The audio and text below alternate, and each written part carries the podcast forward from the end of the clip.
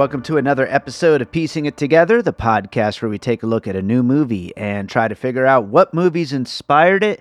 And today on the show, we're talking about Sanctuary, a new film starring Christopher Abbott and Margaret Qualley. And it is a fun one. This is going to be a really fun one to talk about. Uh, joining me today is Josh Bell from Awesome Movie Year. We have a great conversation coming up. Lots of really uh, fun, sexy, depraved in some cases puzzle pieces, but we will get into those here in a moment. Before we get to it, I do want to remind you, as always, to make sure you are subscribed to Piecing It Together wherever it is that you listen to podcasts. And you can follow us on social media at Piecing Pod on Twitter and Instagram, and join our Facebook group, Popcorn and Puzzle Pieces, where we continue the conversation about all the movies we talk about here on the show. You could also check out our Patreon, the Produced by David Rosen Patreon, where I post bonus and advanced content from Piecing It Together, Awesome Movie Year, and from my music career. Lots of great stuff over there on Patreon. Don't forget, we have a live Piecing It Together coming up next week. I can't believe it's already middle of June. That's crazy. Uh, Thursday, June 15th, Maya Cinemas. We are doing a show on the blackening. I've got Miss Michelle. Marlon Money Stevens and Mikey VIP. It's going to be an awesome show. You can win tickets right now. Go to the website, piecingpod.com. Check it out in the show notes. You can sign up to win tickets. Otherwise, you can buy tickets to the 7 p.m. movie, and then you get to watch us talk about what might have inspired the blackening right there in the theater after the movie. And then, of course, will be up on the main feed the following week. But you should come to the show. It would be awesome to see you. So, that is what we've got going on. And right now, let's talk about Sanctuary. All right, Josh Bell is back with us. We're going to talk about Sanctuary. And before we get to it, Josh, what's the safe word for today's podcast? is it puzzle piece? Ooh, that's a good one. That's a good one. Uh, Josh, I'm glad to have you back here, and I'm glad uh, we're talking about this movie. This is going to be a fun one to get into. Yeah, I I like this movie a lot. Uh, I know, like, I specifically asked you if you were going to be doing an episode on it because I had enjoyed it so much while watching it. And as I was taking notes to like write my review of it, I was writing down like movies to compare it to in my review. And I thought, well, you know, I might as well just write it down a few more of these. And nice. Then I could be on a piecing it together episode. Right on. Yeah. And I mean, obviously, in a few weeks from now, we're going to do our, you know, middle of the year top 10. Uh, it from what I've seen, I read most of your reviews, and I mean, this is I think one of your most glowing reviews of the year so far. So I'm assuming it's going to make an appearance when we get there. Yeah, it is, and I'm sure we'll talk about the overall uh, assessment of the year when we do that. But this is definitely one of the few that I feel I could even be on my list at the end of the year because yeah. I just I thought this movie was fantastic. So, have you seen anything else from this director, Zachary Wigon? I know he had done one other film. No, I haven't seen his other film or anything else from the writer either. I think Wigon or Wigon or however you pronounce his name. I think his first film he wrote and directed. Mm-hmm. This film he didn't write, and yeah. uh, that writer has done some other stuff, but I have not seen okay. anything from uh, from either of them. But um, this was great. This was excellent yeah. work. I'd be curious to check out yeah. other stuff. Absolutely, and of course, you know, I think one of the the smartest things is getting these two stars for this. I mean, Christopher Abbott and Margaret Qualley are both like really exciting whenever they pop up in things, and they're actually both. I just noticed this before we started recording. They're both in the new Yorgos Lanthimos, which I, I, think you're a little hit and miss on him, but I've loved everything that he's done, so I'm very excited about that. So. Yeah, is that the Emma Stone Frankenstein yeah. one? Yeah. Yep. Yeah, so that'll be interesting to see them uh, getting back together again later this year. But yeah, I mean, a, a lot of really uh, interesting and great things kind of just coming together with this. So uh, it's it's an exciting one to talk about. But let's uh, get into some puzzle pieces, and we'll figure out what's so great about it along the way. All right. Well, speaking of Christopher Abbott, I'm going to start with a movie that I'm pretty sure I've mentioned at least once, and maybe even more than once on this podcast, and is is one of these smaller films that I feel like not a lot of people have heard of or appreciate, but that I, I constantly am trying to advocate for. And mm. it's another film starring Christopher Abbott, set mostly in a single hotel room, featuring a weird psychosexual dynamic between him and a female character and basically no other characters. Mm. and it's interesting that this is the second time he's done one of these films. So uh, it's a film called Piercing directed by Nicholas Pesce. Uh, the co-star in that is Mia Wasikowska, and it's a bit more, well, not a bit, it's a lot more violent and dark. In that movie, he's not just into sexual domination. He is essentially a budding serial killer, his character, who has decided that in order to kind of have an outlet for these urges and not harm his wife and child, he is going to get a hotel room and hire a prostitute and then kill the prostitute. And the woman that he has hired doesn't show up, and her replacement, played by Mia Wasikowska, seems to be really also twisted and kind of into the idea of violence and perhaps a killer herself. And the whole movie is like Sanctuary, this kind of back and forth between them where you as a viewer don't quite know who is holding the most power and the characters also don't necessarily know who is holding the most power and they're kind of sure. trying to trick each other but they're also really drawn to each other. And it's like, are they going to kill each other or are they going to have sex? Are they falling in love or are they going to have a murder suicide go on here? Sure. And it's also I to me that movie is there's a lot of humor to it. There's great performances. Uh, visually, it's very very uh, inventive, really colorful. This kind of deliberately artificial set design that recalls uh, Giallo films, which it also quotes from a lot in the score. So, a movie that, like I said, I constantly am advocating for. I think Pesce is a really underrated filmmaker, at least in this and his other film, The Eyes of My Mother, before he went and did a Grudge movie. But uh, that's great. And uh, if you like Sanctuary, I really think is a movie that you would like. Yeah, every time you have brought it up, because you have brought it up a couple of times, I, I keep thinking to myself, like, I got to watch this movie. I actually thought about it while making my list here because, like, it just sounds like that kind of movie. So I'm glad you did bring it up again. And maybe this will finally be the time that I get to it because, yeah, uh, Christopher Abbott is great. And it just it always sounds like such an interesting movie and uh, uh, you know a fun like weird one and so uh, I I'm totally in for that so I'm looking forward to checking that out finally I will go for my first one with another movie about people who are maybe toxic for each other, uh, but also kind of perfect for each other. Uh, Malcolm and Marie, a movie that is very love it or hate it. And of course, we're recording this just as Sam Levinson's new show, The Idol, just premiered on HBO. And, uh, Obviously, very love it or hate it. I think mostly hate. I don't know anybody that loves it. I would probably end up loving it though if I watched that. But uh, anyway, Malcolm and Marie though, um, you know, another movie that is just two people in a room. They are at each other's throat the whole time. And it is a question of like, where is this going to go? Are they just going to continuously berate each other? Are they uh, going to fight? Are they going to have sex? Are they going to kill each other? Are they going to leave? Like, what exactly is going to go on with this? But really, we're just kind of getting this glimpse into the inner workings of this kind of toxic relationship, but a perfect one too, because it's just, it is who these people are. And with Sanctuary, you know, we'll obviously be spoiling it along the way because that's what we do here. But, uh, you know, where they end up is, it's kind of perfect for them. It's exactly where they belong. And uh, whether or not that was architected by you know Christopher Abbott's character Hal or Margaret Qualley's character Rebecca or a little combination of both they really got each other into the perfect situation by the end.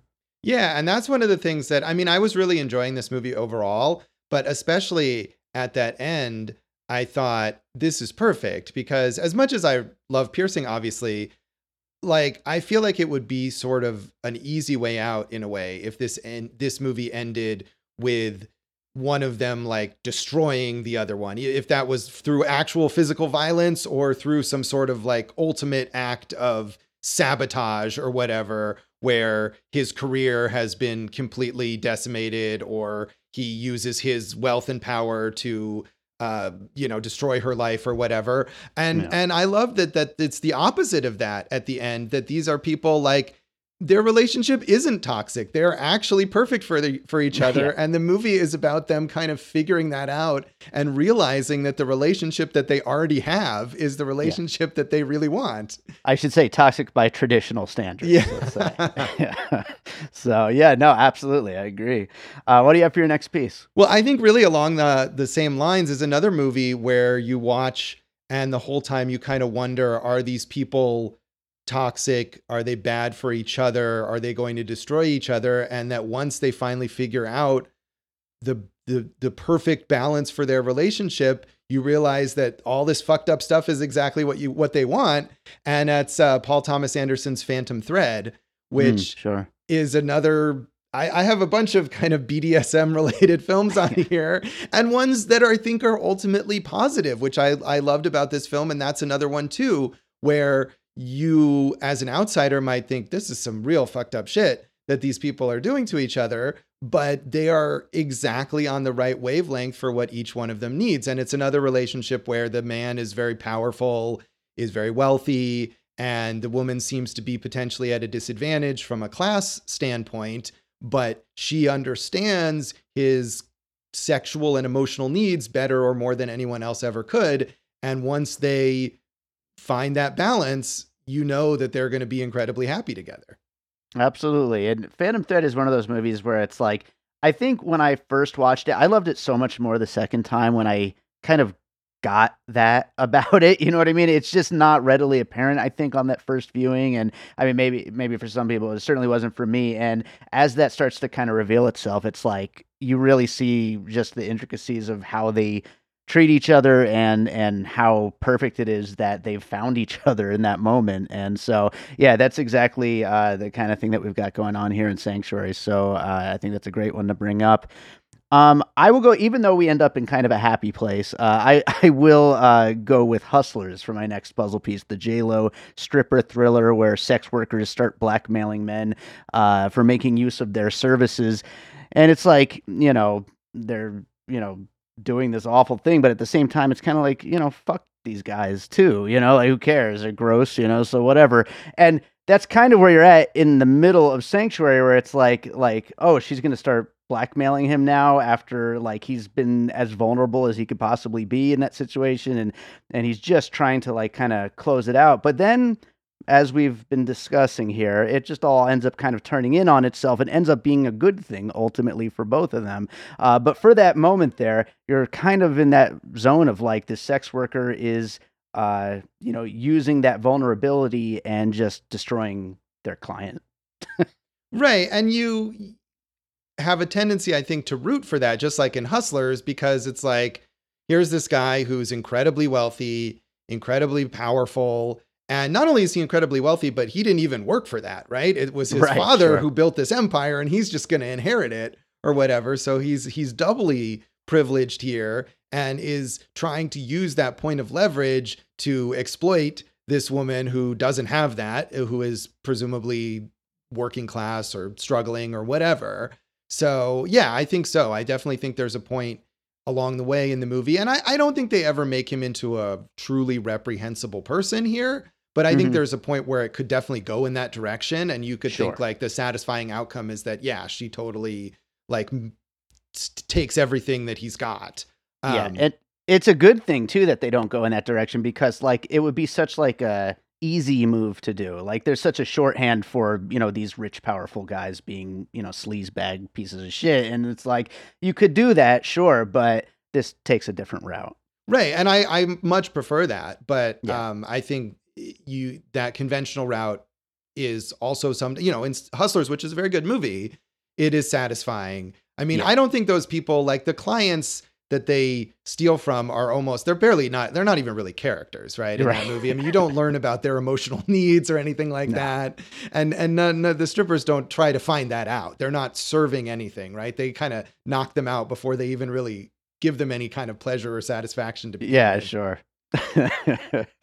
yeah those guys they really get taken for but uh Yes. what do you got for your next one right well i mean i i guess i'll just uh you know stick with the bdsm theme and sure And I'll stick with this theme that, again, I feel like what is really great about this movie and about Phantom Thread, and I guess a couple others now that I'll mention, is taking these kinds of relationships, not only taking them seriously, but take making sure to be empathetic about people who are in these kinds of relationships and how they work for the people that they work for and you know being emotionally honest about it so uh, my next pick is peter strickland's duke of burgundy um, Hmm. which is an extremely stylish film of course from from peter strickland and like all of his movies is set in perhaps some sort of alternate dimension. It seems Mhm. like, um, Yeah. and this is a le- is a lesbian couple who are again in this kind of BDSM relationship that is possibly also sublimated through butterfly collecting of some kind. Mm.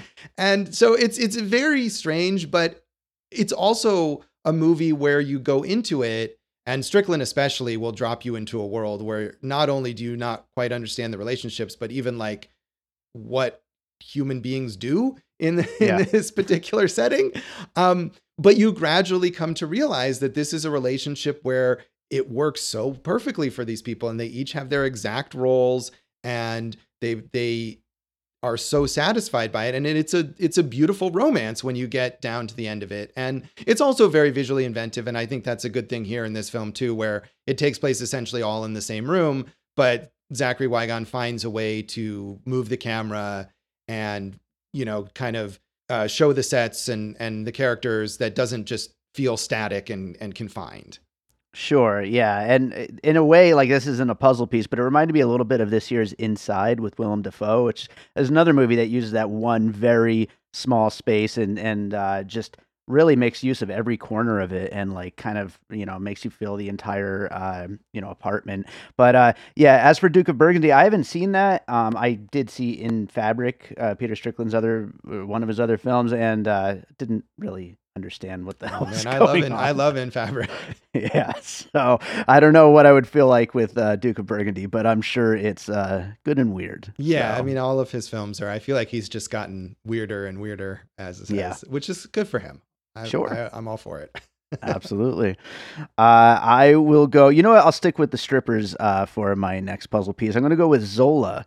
Um, another sex stripper thriller, uh, but for a different reason with this one. Uh, the reason why is the score specifically. Um, both movies share a very almost fairy tale like score, which I think kind of clues you into where this is all headed. That this is almost in a way like like a princess story where this girl is, uh, you know, getting into this situation in kind of weird ways and weird terms, but then by the end of it is going to end up on top and is going to end up with everything she could have ever dreamed out of this this relationship. And uh, Zola had that same kind of uh, fairy tale quality to it, even though it's obviously in these dark and dungy stripper turned you know prostituting situations. Uh, the music kind of helped sell that in in creating that vibe. Yeah, I mean, I think in Zola it's meant to be like ironic, maybe a bit, right? Well, yeah, it's not a fairy tale. It's not Yeah. going to work out Yeah. for these people. It's in fact quite quite dangerous and bad. Sure. yeah. Sure. Yeah. I mean, it's like Makes a, sense. a fucked up version, but you know. Yeah. Uh, what do you have for your next one? All right. Well, I mean, I guess I'm I'm I feel like I'm getting through the same theme, but I just there's a lot of these films that I think are really good and really interesting. So another BDSM romance that um, probably the more more well known than any of these others is uh, Secretary, starring James Sure. Spader and Maggie Gyllenhaal, which I feel like was maybe one of the first movies where people or mainstream film audiences saw a relationship like this portrayed in a positive way and portrayed as emotionally satisfying for two people who can't really get that out of anything else. I think that's another thing is that, you know, these are characters where if they left this relationship, you know, these people in Sanctuary, they would not find this from someone else. Um, Sure. You know, the the fiance that that Rebecca breaks up with over the phone or whatever is not gonna give her the satisfaction that she gets from the relationship that she has with Hal. And if Hal finds some socially acceptable, uh, you know, wealthy woman to marry or whatever, he's not going to get what he gets from Rebecca. So, I mean, I think that's what is emphasized in that film, especially, is that these are people who feel like kind of personally marginalized, that their desires or their emotional needs are not acceptable or are not considered mainstream or whatever and they happen to find each other and this just whole world opens up to them you know Yeah. both of those people again the the powerful lawyer and the the secretary um you know there is that power imbalance but because of their desires and emotional needs they they find exactly the right equilibrium and um and it's very sexy i mean that's the other thing about these movies is that um they're erotic too they're sensual they're arousing Yeah. they're not just you know, it, it's nothing. It's not being depicted as like gross and deviant or something. Sure, it's just what these people are into, and yeah, I, there's like a funny meme that's like, uh, you, you don't, you're never born to, uh, you know, be into BDSM. You hear Nine Inch Nails closer, and then it happens. But for some people of the same age group, it was Secretary probably that got them into it. Quite possibly, or or to be able to see if these are feelings that you're having and you don't understand or are ashamed or whatever. To see a movie where it's not depicted as like the desires of a serial killer or whatever, which is I think a more a much more common thing. Um, but it's healthy and and good for people is you know is helpful. Sure, absolutely. Um, I was thinking of what happened was the Tom Noonan film that uh, we covered on Awesome Movie Yeah. Year. Um, this is a very different kind of awkward date between two people, but you're still seeing into this room and seeing these two people and all of their weirdness and messiness and the awkwardness of what real relationships are. Uh, again, two very different kinds of real relationships, but still, it's that that just stark realness to uh, to what you're seeing.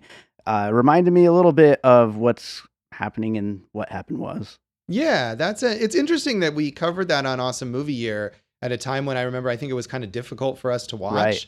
And Yeah. since then, it's had this like resurgence in interest and it's been re- restored and reissued. And it was on the Criterion Channel, and I think it got a big like Blu-ray release. And it's I was sort of mixed on it. I think when we watched it for the podcast, but it has such a high level of appreciation now, which is cool.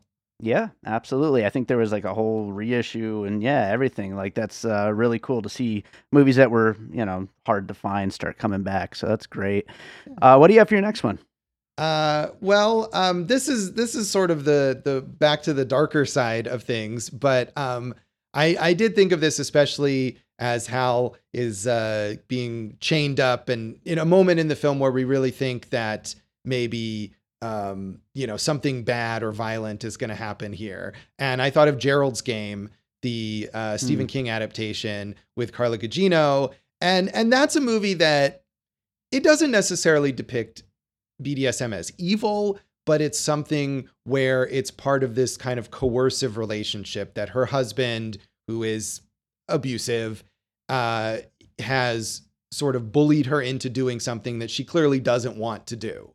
Hmm. And she's chained up to this bed, and her husband dies of a heart attack. And, you know, the movie is is largely her trying to work through her kind of past trauma as she figures out how to escape from this situation. So, I mean, I think it's still it's you know, it's a very sympathetic film to that character and Carla Gugino is great and it's one of those books where you read the book and you think there's no way they can make this a movie and Mike Flanagan does a really good job of it.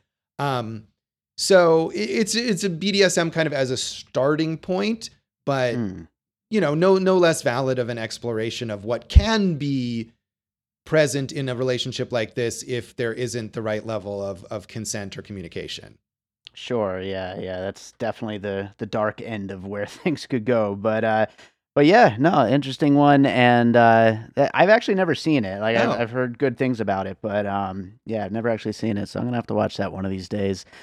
Uh I will go with not a specific movie, but I was thinking of uh so first of all, you know, Christopher Abbott is great and you know, I, I always love when he pops up in things, but in a lot of ways, this is Margaret Qualley's film, and I was thinking about Gena Rowlands in John Cassavetes films, and uh, you know, A Woman Under the Influence, Opening Night, just these movies where she is just this larger than life like presence that just kind of looms over the whole film, just overpowers everything else in it, and uh, really gives her a big, huge stage to just act and perform and take over the entire film. And that's kind of how I felt about Margaret Qualley here. I think she is just giving just such a powerhouse performance. And it's hard to imagine somebody walking out of this movie without being like, wow, I want to see more out of that. No, yeah, totally. She's amazing and and not that Christopher Abbott isn't good because he is and I think exactly. his character is meant to be a you know a bit more reserved or whatever and it would be easy as an actor to just get completely lost and he doesn't but but yeah she's she's fantastic in this film she's just amazing to watch and mesmerizing and and again it makes you believe that she could have this kind of power over this very wealthy very powerful guy even though she doesn't have any of those assets, but she has that personal magnetism that comes across immediately. Yeah, yeah. Well, what do you got next? Uh, so uh, on a more vanilla level, but Mm. another movie about uh, mainly just two people in a hotel room um, and their sexual dynamic is um, one that's fairly recent. So it's possible they didn't even you know see it before uh, coming up with this film. But it's uh, Good Luck Leo Grande, the uh, Emma Thompson film that is much sweeter, much nicer than this, but is also about someone kind of discovering and embracing their sexual desires that Sure. they'd been kept hidden or in denial about or whatever or just figured that they wouldn't be acceptable for society and in you know in this case she's this uh, widow and her husband has died and she never really enjoyed their sex life and she's giving herself the opportunity to go after what she wants by hiring this young male prostitute to spend time with her. And you know she gets too emotionally invested in it and it gets a little intense f- for some of the moments. But for the most part it is a really sweet movie about this woman finding confidence sexually and otherwise. And of course a great performance from Emma, Emma Thompson. Oh yeah, she's great, and it's a great film. And uh, yeah, I mean, it definitely you know shows another uh, another angle of, of where people's relationships can go, and uh, is is I think a great film. So definitely a good one to uh, include here. As long as you're bringing up a recent movie that's maybe too recent for it to actually have been a piece, I'm going to do that too and go with Infinity Pool, another movie that we covered here on piecing it together. Another film from Neon uh, that focuses on sexually depraved people, depending on who you ask, uh, who are humiliating each other and themselves, and then with these brief psychedelic, colorful interludes. So uh, you know, you got a lot of the same things going on in both. true that is true Yeah. I feel Yeah. like uh, characters here end up in a better place They very much do. Although I don't know, those people seem to like where they end up in Infinity Pool, even though it's uh, terrible. But they seem Yeah. happy. I feel like those are the kind of that's the depiction of these undeservedly wealthy, powerful people that where we end up wanting them to be destroyed, you know, that, that we're trying to kind of steer away from a bit here in this film. Yes, absolutely. What do you got next? So, uh, my last piece is actually a movie that I think I probably included in our episode on Infinity Pool, but I will Nice. include it again. And that's Eyes Wide Shut, the Stanley Kubrick film. And I feel like that's a movie that is about someone who almost remains repressed the whole time, like goes on this journey of exploration of sexual deviance and is like, "Mm, no, uh-uh, not gonna do it, not gonna do it. Um, you know, Yeah. Tom Cruise's character, who is very wealthy, although uh, you know, as we talked about in Infinity Pool, part of the point is that he's so wealthy and yet he's still outside the echelon of the like even more wealthy or whatever. Sure. Which one would imagine is might be where Christopher Abbott's character is in this film, although it's hard to determine. Mental, like mental state, possibly, even though he's not really showing it. Right, kinda. but I mean the amount of money that he has as the heir to Mhm. this massive, uh, you know, hotel empire or whatever, as opposed to just a doctor, as Tom Cruise's character. But but right, but I mean he goes on this exploration. He's really eager to go down that rabbit hole, and he he wants to go to this mysterious orgy or whatever. He wants to be able to participate.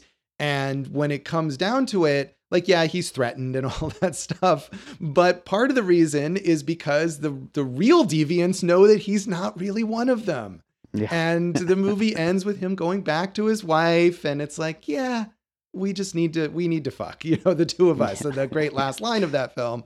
yeah. Um, but but I think it's it's trying to explore some of those similar themes. Sure. Yeah, absolutely. A, a great one to include. And uh, yeah, I mean, come on. I as much I loved Infinity Pool earlier this year, as you know, and uh, you know, it movies that are inspired by this kind of uh, deviant, but like kind of like trying to hold themselves back from it kind of thing. Like like I don't know, there's something about that that I think Eyes Wide Shut kind of rubs off on in a really good way. So, Yeah. Uh, I will then do my last piece, which we're talking about rich and powerful people. It's hard not to talk about a show that just ended called Succession. Um, you know, basically Christopher Abbott's character is a, a perfect mix of uh, Kendall Roy and Roman Roy. Uh, and then by the end of the end of the movie, you know, in case people haven't caught up with the end of Succession yet, I'm not going to spoil it, but Margaret Qualley basically uh, takes on the role of one of the other characters by the end. But basically, there's a lot of the rich and powerful and just what they can do. There's an overbearing father that uh, this guy is, you know, in the shadow of, and I feel like a lot of insecurity, a lot of oddball posturing and stuff like that. There's a lot of characteristics that are shared between uh, the the main three characters of Succession and uh, these characters here in Sanctuary. Yeah, I haven't watched Succession, but I know just going on Letterboxd and looking at reviews of this, there's so many that reference that, or you know, this was the weirdest episode of Succession ever, or things like that. So I, it nice. seemed to me that it was likely to come up. Nice, that's awesome. Uh, all right, I will go down the list of puzzle pieces we just talked about, and we'll then get some closing thoughts. But we talked about piercing, Malcolm and Marie, Phantom Thread, Hustlers, Duke of Burgundy, Zola, Secretary, What Happened Was, Gerald Game, a bunch of Gena Rowlands, Good Luck Leo Grande, Infinity Pool, Eyes Wide Shut, and Succession. I will just say I was also trying to work in a meta piece. Of course, I, you know, always bring up adaptation, but like, you know, other things like The Lost City and Romancing the Stone, even Ruby Sparks, like something where, you know, these characters are writing out this script for them to play to each other. And we don't know, are they their characters in the script or are they, you know, what they actually want out of every scene? It's so difficult to tell. And that's part of what makes the movie exciting. Yeah, I thought as I was watching this, and I, I think the actual ending is much better but I did think because, especially, you know, it opens with them kind of going through this scene that you discover 10 or 15 minutes or whatever into the film has been completely scripted. Mm. And then it's like, oh, now the real story starts with this this power struggle where he's trying to fire her and she's trying to get money out of him or whatever. And there were points, even as they go through all of this crazy stuff, where I thought, I bet that this is going to end with showing that the entire thing was yeah. somehow a scripted interaction between yep. the two of them. And I kind of thought that that would have been a bit of a cop out because then the like emotional investment seems false. And I'm glad that that's not what it was, but it definitely made me think that that might happen. Yeah, absolutely. I was in the same boat, and uh, yeah, I'm I'm glad it ended where it did, but I totally was expecting it to go that way. So I, it's funny that you said that too. Um, any other closing thoughts? Anything that we didn't quite get to here? I think we really covered uh, a lot of it here, but yeah, I mean, I just I really I like this film. I think Margaret Qualley especially is fantastic in it, and I like that any kind of single location movie that can keep it interesting visually and uh, sonically. You know, you mentioned the score and everything. I think that's that's an yeah. important thing to keep audience interest and that they do really well in this film. And I like to see a movie that that treats these kinds of relationships like all those other ones that I mentioned. Um, you know, with emotional sincerity because it is such even now i think it's such an obvious shorthand if you have your serial killer character who uh, you know is into bondage or leather or whatever you know things like that. It's just an easy yeah. way to do that. It's an interesting thing the like wide range of where films that deal with these kinds of sexualities like where they could go. They could go from totally dark to a happy ending like we have here but anything and everywhere in between obviously something like Infinity Pool as an example. Yeah. But uh, you know, it could go anywhere. Uh, only other thing I wanted to mention when Margaret Qualley's wearing the blonde wig, did did you think that she could play a live action Lola Bunny? Because that was something that came to my mind. I didn't, but I will say that not not for me personally, but I think Lola Bunny was part of the sexual awakening for many people who were the right age when Space Jam came out. That may be a good point there. Uh, all right, we'll close it out on that note. Uh, Josh, is there another movie you watched recently you'd like to recommend to our listeners? Yeah, I'm going to recommend a movie that I think that you did not like, but I mm-hmm. liked a lot, and I think will probably come up on our little half year episode, but I'll plug it now too. And that's uh, Nicole Holofcener's You Hurt My Feelings, which is out in theaters now. And I'm sure will be on demand very soon because it's, you know, a smaller kind of film and that happens very quickly. But I I really like this film. I love Nicole Holofcener. I think she's brilliant. I think it's a shame that she doesn't make a movie more often than every five years or so. And it's such a I think I don't know if you said this or maybe other people said that it's like such a small low stakes story where mm-hmm. you could watch this, even if you read the description and you're like, oh, the main conflict in here is about this. And you watch the movie and it's like, wow, this is barely even a conflict in the movie. Yeah. And I loved that about it because it just felt like a very honest, true slice of life kind of thing. Here are these people. I thought they were interesting people. They're flawed people. They're fun to watch. And it's incredibly well acted. Julia Louis Dreyfus and Michaela Watkins, who is super underrated. So, Yeah. I mean, certainly, I think anyone who's into other Nicole Holofcener films, you know, definitely will like this. But if you like those small scale indie dramedies that are just people hanging out, kind of navigating their relationships, it's another great example of that. And and you should also watch all of Nicole Holofcener's films. Yeah, yeah, for sure. I mean, I definitely was a little let down by it. You're right, but uh, you know, I think people should definitely check it out. And there was a lot of things I do like about it, it just didn't all quite come together. I will say, David Cross and Amber Tamblyn's whole like every time they were on screen, I was laughing. So I liked everything with them. Yeah, that was great. And I can imagine them. I mean, I'm sure they get along fine in their real marriage, Yeah. but I could imagine them kind of egging each other on to do that bit together because of their real relationship. Absolutely. Josh, where can people find you in Awesome Movie Year? Oh, so many things. Um, awesome movie year is, I think, probably still we're in our season on the films of 1975, which has been really cool and really fun. Lots of major milestone films and some interesting weird ones too. We're at awesomemovieyear.com and at Awesome Movie Year on Facebook and Instagram and at Awesome Movie Pod on Twitter. Uh, my stuff is at joshbellhateseverything.com. Old stuff there mostly, but also Josh Bell Hates Everything on Facebook, at Signal Bleed on Twitter, and at Signal Bleed on Letterboxd. And if you're in Vegas, you can check me out every Friday on the 11 a.m. KTNV Channel 13 News reviewing new movies. Awesome. Well, Josh, as always, great having you here, and I look forward to next time. Can't wait. I'm Josh Bell. And I'm Jason Harris, and we co host a podcast called Awesome Movie Year. Each season, we take a look back at an awesome year for movies, which is every year. We deep dive into these specific years and we pick out why they were such great years for films. We go over the biggest hits, the biggest flops, the best picture, some personal picks, some cult classics. Years we've covered in past seasons include 1994, 2003, 1977, and 1984, and we've got all of film history to look forward to. So check us out at awesomemovieyear.com or wherever you listen to podcasts. All right, so that does it for Sanctuary. Thanks to Josh Bell for joining me on that one. And thanks to all you for listening.